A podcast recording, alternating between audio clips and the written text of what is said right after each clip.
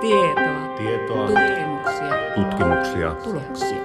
Tuloksia. Sivistyksen supervoimia podcast. Sivistys on supervoima, joka kasvattaa tiedolle ja taidolle siivet. Sivistys on sitä, että tietää enemmän ja luulee vähemmän. Sivistys rakentaa tiedon ja taidon atomeista välittävän ja vastuullisen ihmisen. Sivistyksen supervoimia. Podcast-sarja, jossa kuulet supervoimien tekijöistä ja siitä, miten kaikki liittyy ihmeellisesti kaikkeen. Kuuntele ja vahvistu.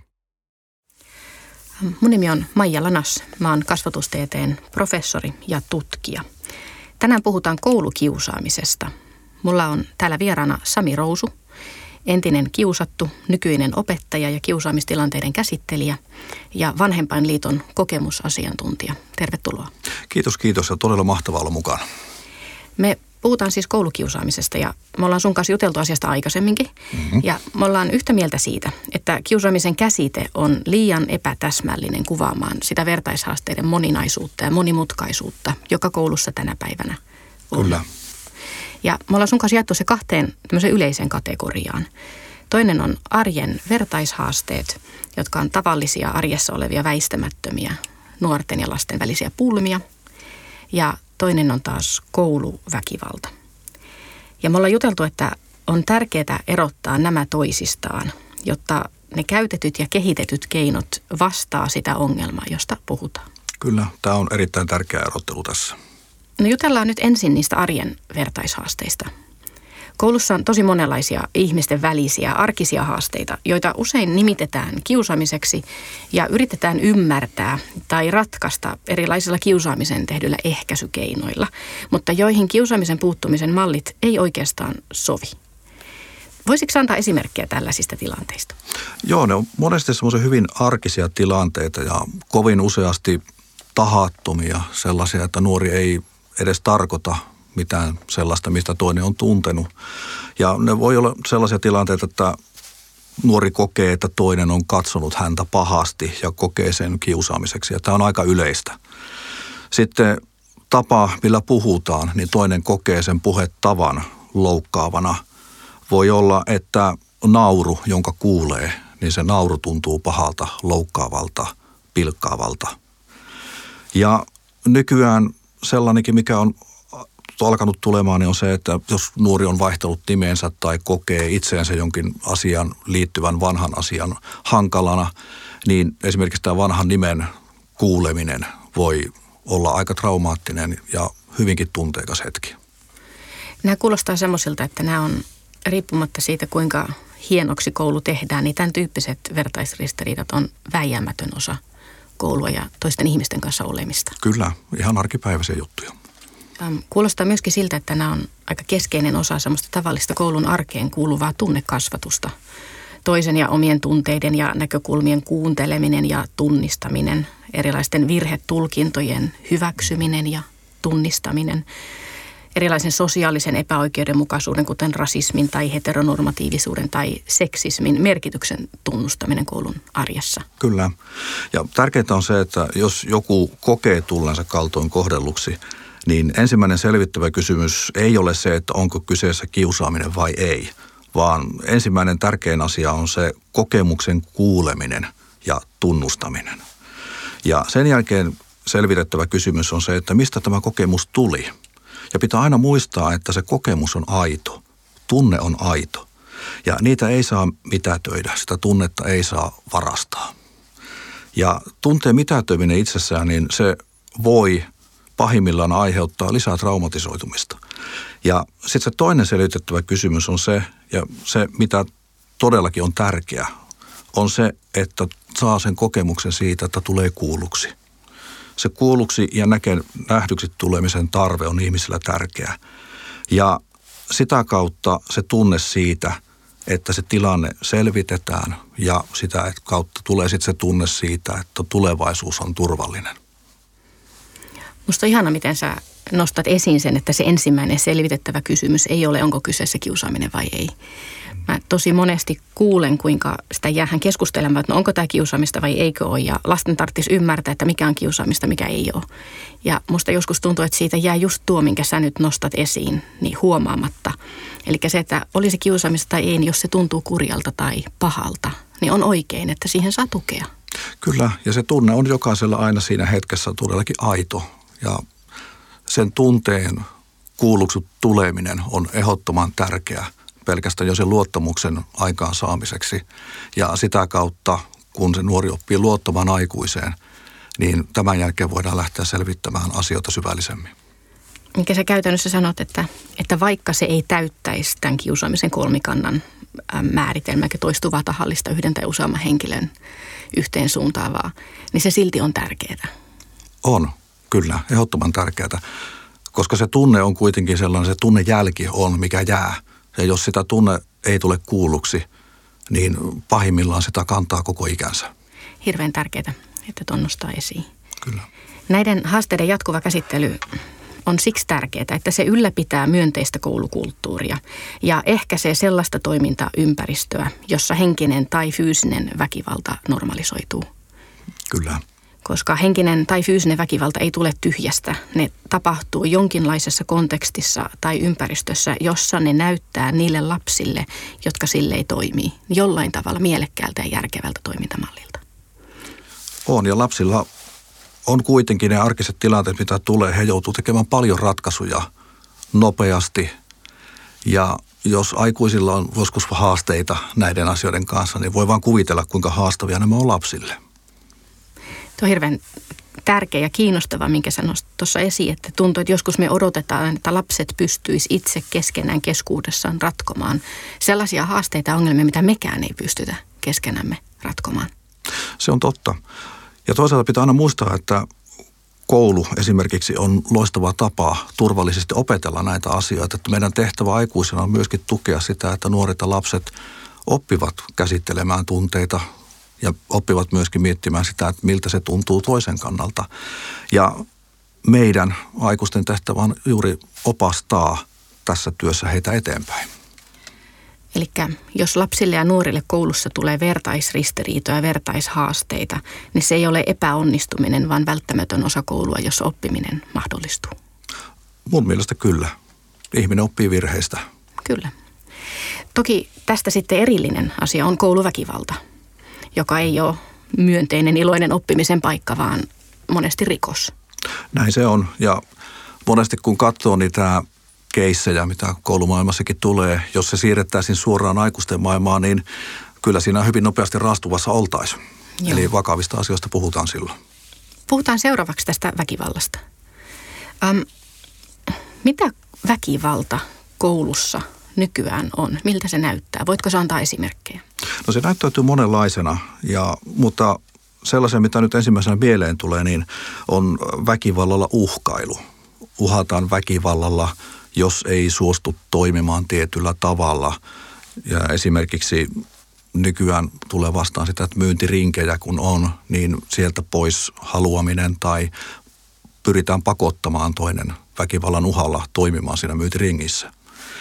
Ja toinen, mikä on mun mielestä pitää ottaa huomioon se, että kouluväkivalta ei välttämättä aina vaadi sitä kohdetta. Että se ei ole juuri kohdennettu tiettyyn nuoreen, vaan se voi olla toimintaa, joka luo sellaisen väkivallan ilmapiirin, joka on uhkaava silloin kaikille.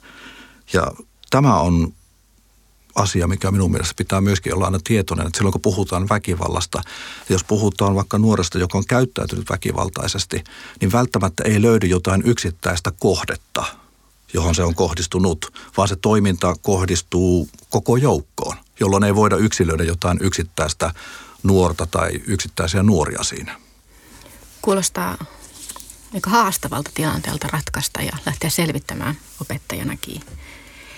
Tota, tällainen väkivalta, oli se monikohteista tai yksikohteista, oli se henkistä tai fyysistä, niin tämähän on rikos. Kyllä. Ja tapahtuisi koulussa tai koulun ulkopuolella, niin se ei ole koulun asia, vaan se on yhteiskunnan asia. Kyllä se mun mielestä näin on, että me kouluna olemme osa yhteiskuntaa ja meidän täytyy yhteiskuntana kantaa vastuu tässä. Koulusta silloin siis joudutaan joskus tekemään ihan rikosilmoitus. Kyllä, näin on. Valitettavasti näitä joutuu tekemään.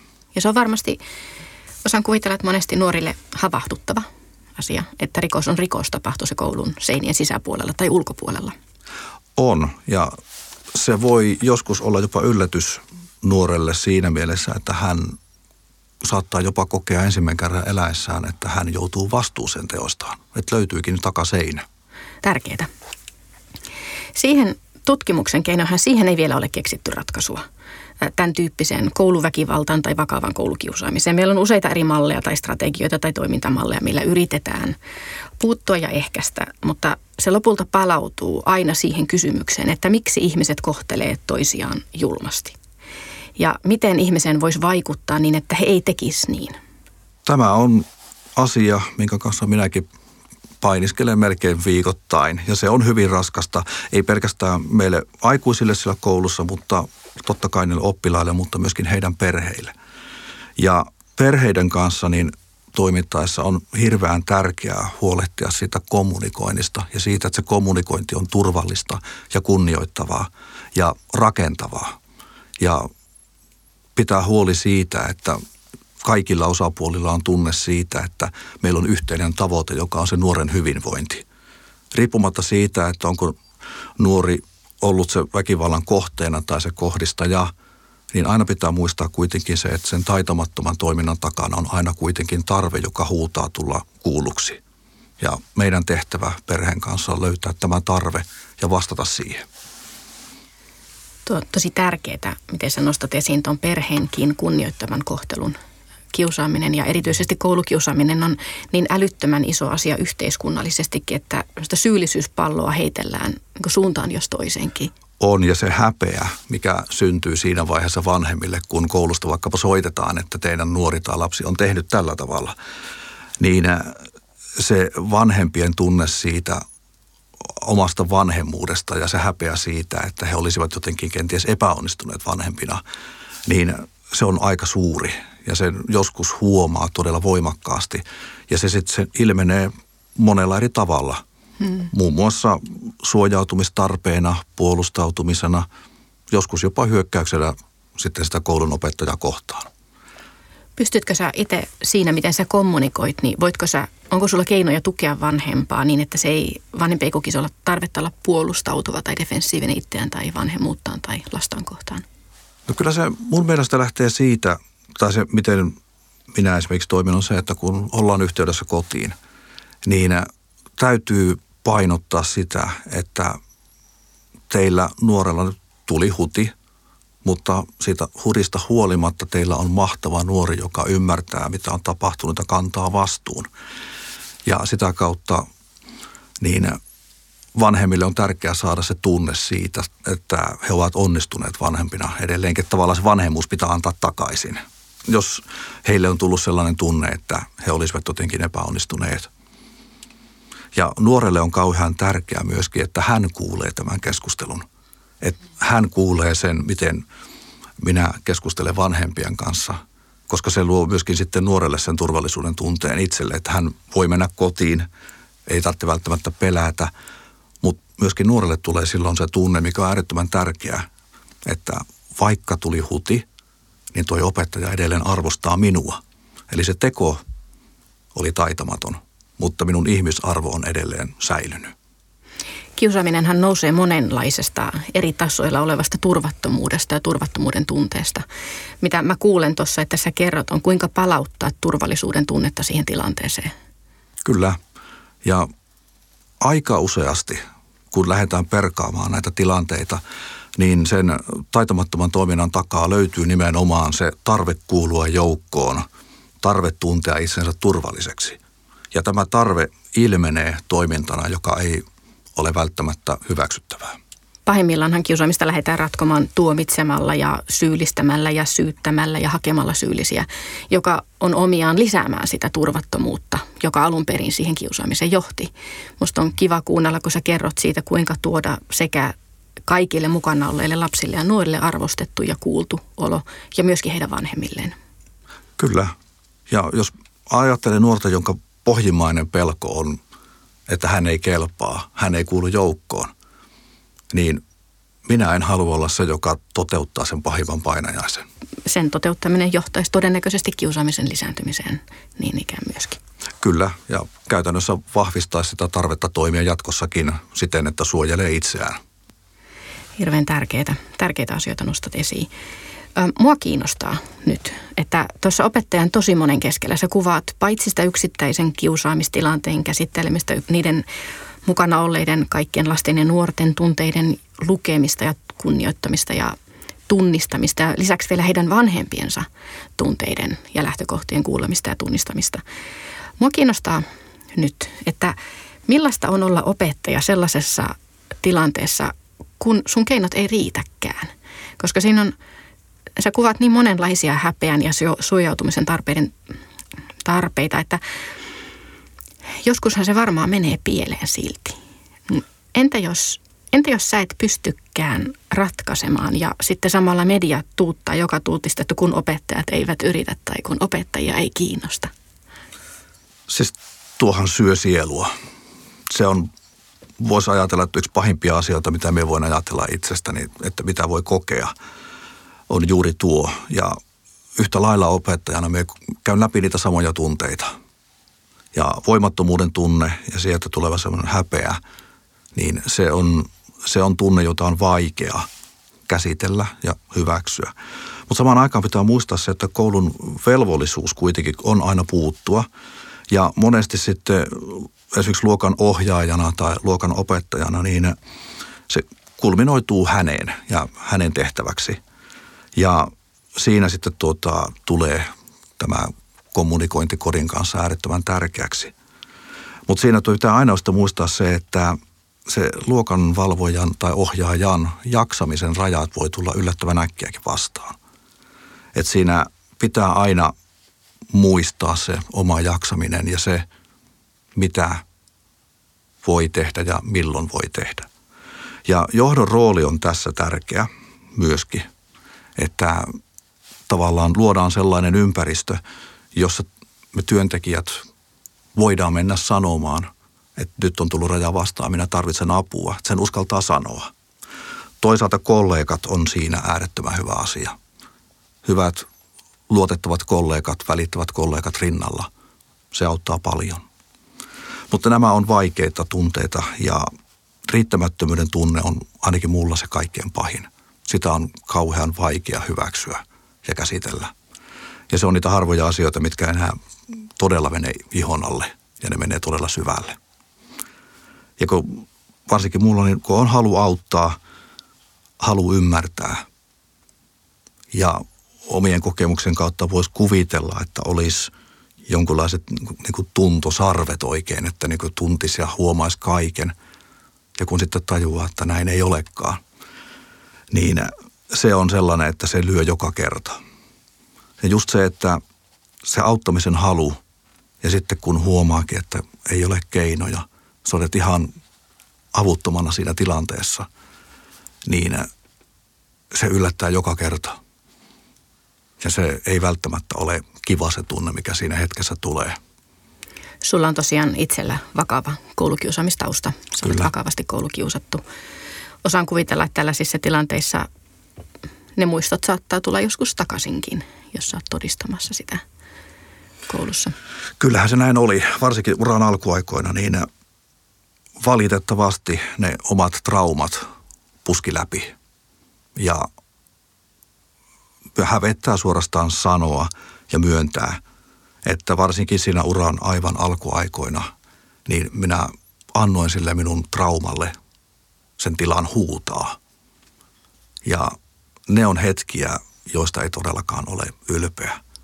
Ja nyt jos kenellä tahansa aikuisella, joka tekee nuorten kanssa töitä, että jos siellä on se tausta, traumatausta, jos niitä ei ole käsitellyt, niin on aina olemassa se vaara, että ne haavat aukeaa. Ja siinä hetkessä on äärettömän tärkeää olla se kyky pysäyttää itsensä, laittaa ne tunteet syrjään ja keskittyä ainoastaan siihen hetkeen ja siihen nuoreen, joka on siinä, ketä on auttamassa – ja käsitellä ne tunteet myöhemmin. Mutta varsinkin silloin uran alussa ne tunteet oliko tsunami.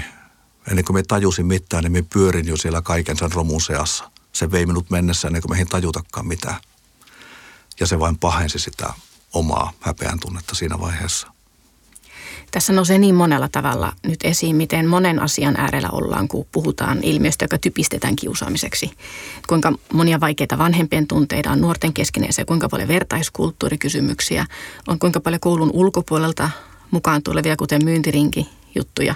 Kysymyksessä on, miten vaikeita tunteita opettajilla on opettajan henkilökohtainen tausta. Öm, sen kaiken äärellä varmaan on joskus vähän voimaton olo. Ja kuinka ymmärrettävää onkaan, että joskus opettajat kertovat, että he lähtevät hakemaan ratkaisuja sitten kyynisyydestä, kun ei mikään muu ratkaisu tunne enää toimivan. Ähm, miten, miten voi olla kyynistymättä? Hirveän hyvä kysymys. Me itse huomasin sen, että nyt ei ole kaikki kunnossa, kun me itse aloin puhumaan kyynisyyden äänellä. Yhtäkkiä tajusin, että minusta on tulossa kyyninen.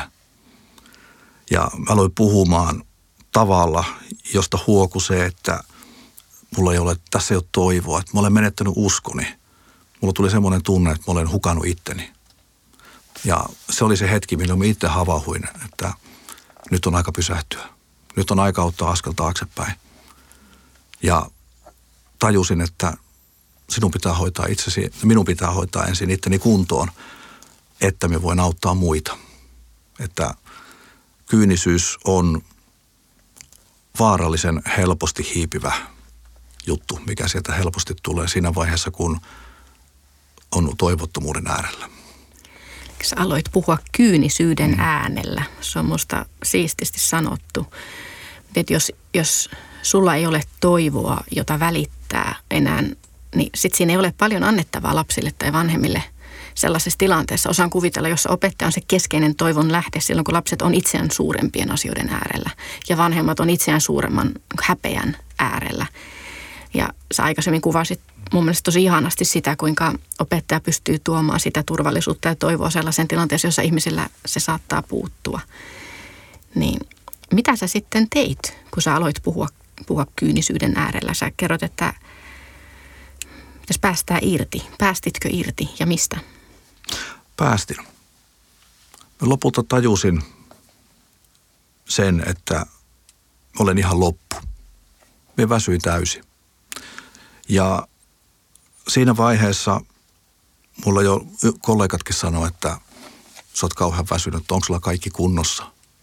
Ja tässä me tullaan just siihen, että se kollegia, kollegat siinä rinnalla, ne ihmiset siinä rinnalla – mä oon äärettömän onnellinen siitä, että mulla on sellaisia ihmisiä siinä ympärillä, jotka sanoo suoraan, että nyt on jokulle kaikki kunnossa. Mä menin työlääkärille, työpaikkalääkärille. Olin kuukauden sairaslomalla. Astuin syrjää. Ja siinä aikana, kun se väsymys sitten tavallaan antoi periksi, pystyi katsomaan taas vähän kauempaa niitä asioita. Minä huomasin pikkuhiljaa, kuinka se toivo alkoi tuleen takaisin, kuinka se usko tuli takaisin. Ja lopulta huomasin, tulee, että minä löysin sen tunteen siitä, että me haluan takaisin. Me haluan takaisin tuonne auttamaan niitä nuoria. Että se on se paikka, mihin me kuulun. Se tunne tuli takaisin. Mutta jos mä olisin jäänyt siihen pyöritykseen, minusta ei olisi jäänyt mitään jäljelle. Luojan kiitos, mulla on kollegoita, joille rohkeutta sanoa, onko kaikki kunnossa. Eli kun puhutaan koulukiusaamisesta, niin puhutaan lopulta lasten ja nuorten jaksamisesta, vanhempien jaksamisesta ja opettajan jaksamisesta olla jotenkin siinä kaikessa keskellä semmoisena toivon lähteenä ja turvallisuuden tuojana. Ja jotta opettaja pystyy tekemään sen, niin joskus kerta kaikkiaan tarvitsee ottaa tauko. Kyllä. Ja ehkä se, mikä mä olen oppinut nyt on se, että minun ei tarvi osata kaikkea. Minun ei tarvitse pystyä ratkaisemaan jokaista maailman murhetta. Mutta siinä hetkessä riittää, että mä olen läsnä, me kuuntelen. Ja siinä hetkessä me pystyn antamaan nuorelle ja myöskin vanhemmille sen tunteen, että tässä on kaikki ok. Tässä hetkessä kaikki tunteet on hyväksytty ja, ja tässä hetkessä jokainen ihminen, joka tässä on, on arvokas juuri sellaisena kuin on. Sen me voin tehdä. Ja muutamien oikeastaan itseltäni voikaan vaatia. Suuri kiitos, Sami Rousu. Tässä on tullut koulukiusaamista koskevaa tutkimustietoa toivottavasti mahdollisimman käytännönläheisessä paketissa. Kiitoksia oikein paljon ja kiitos, että pyysit mukaan. Tätä podcast-sarjaa olivat tekemässä tosi monta supervoimakasta ammattilaista. Minna Helsteen, Marjo Immonen, Pauliina Kanervo ja Jussi Tomberg Oulun sivistys- ja kulttuuripalveluista. Oulun yliopistolta Katri Koivu, Kati Kyllönen ja Heini Pohjola. Pasi Alatalo hoiti tekniikan. Avilta Sirpa Kova, Linda Mord, mainostoimisto Uleoporista Jani Kaarlela, Mika Pyhähuhta ja Mari Siljamaa.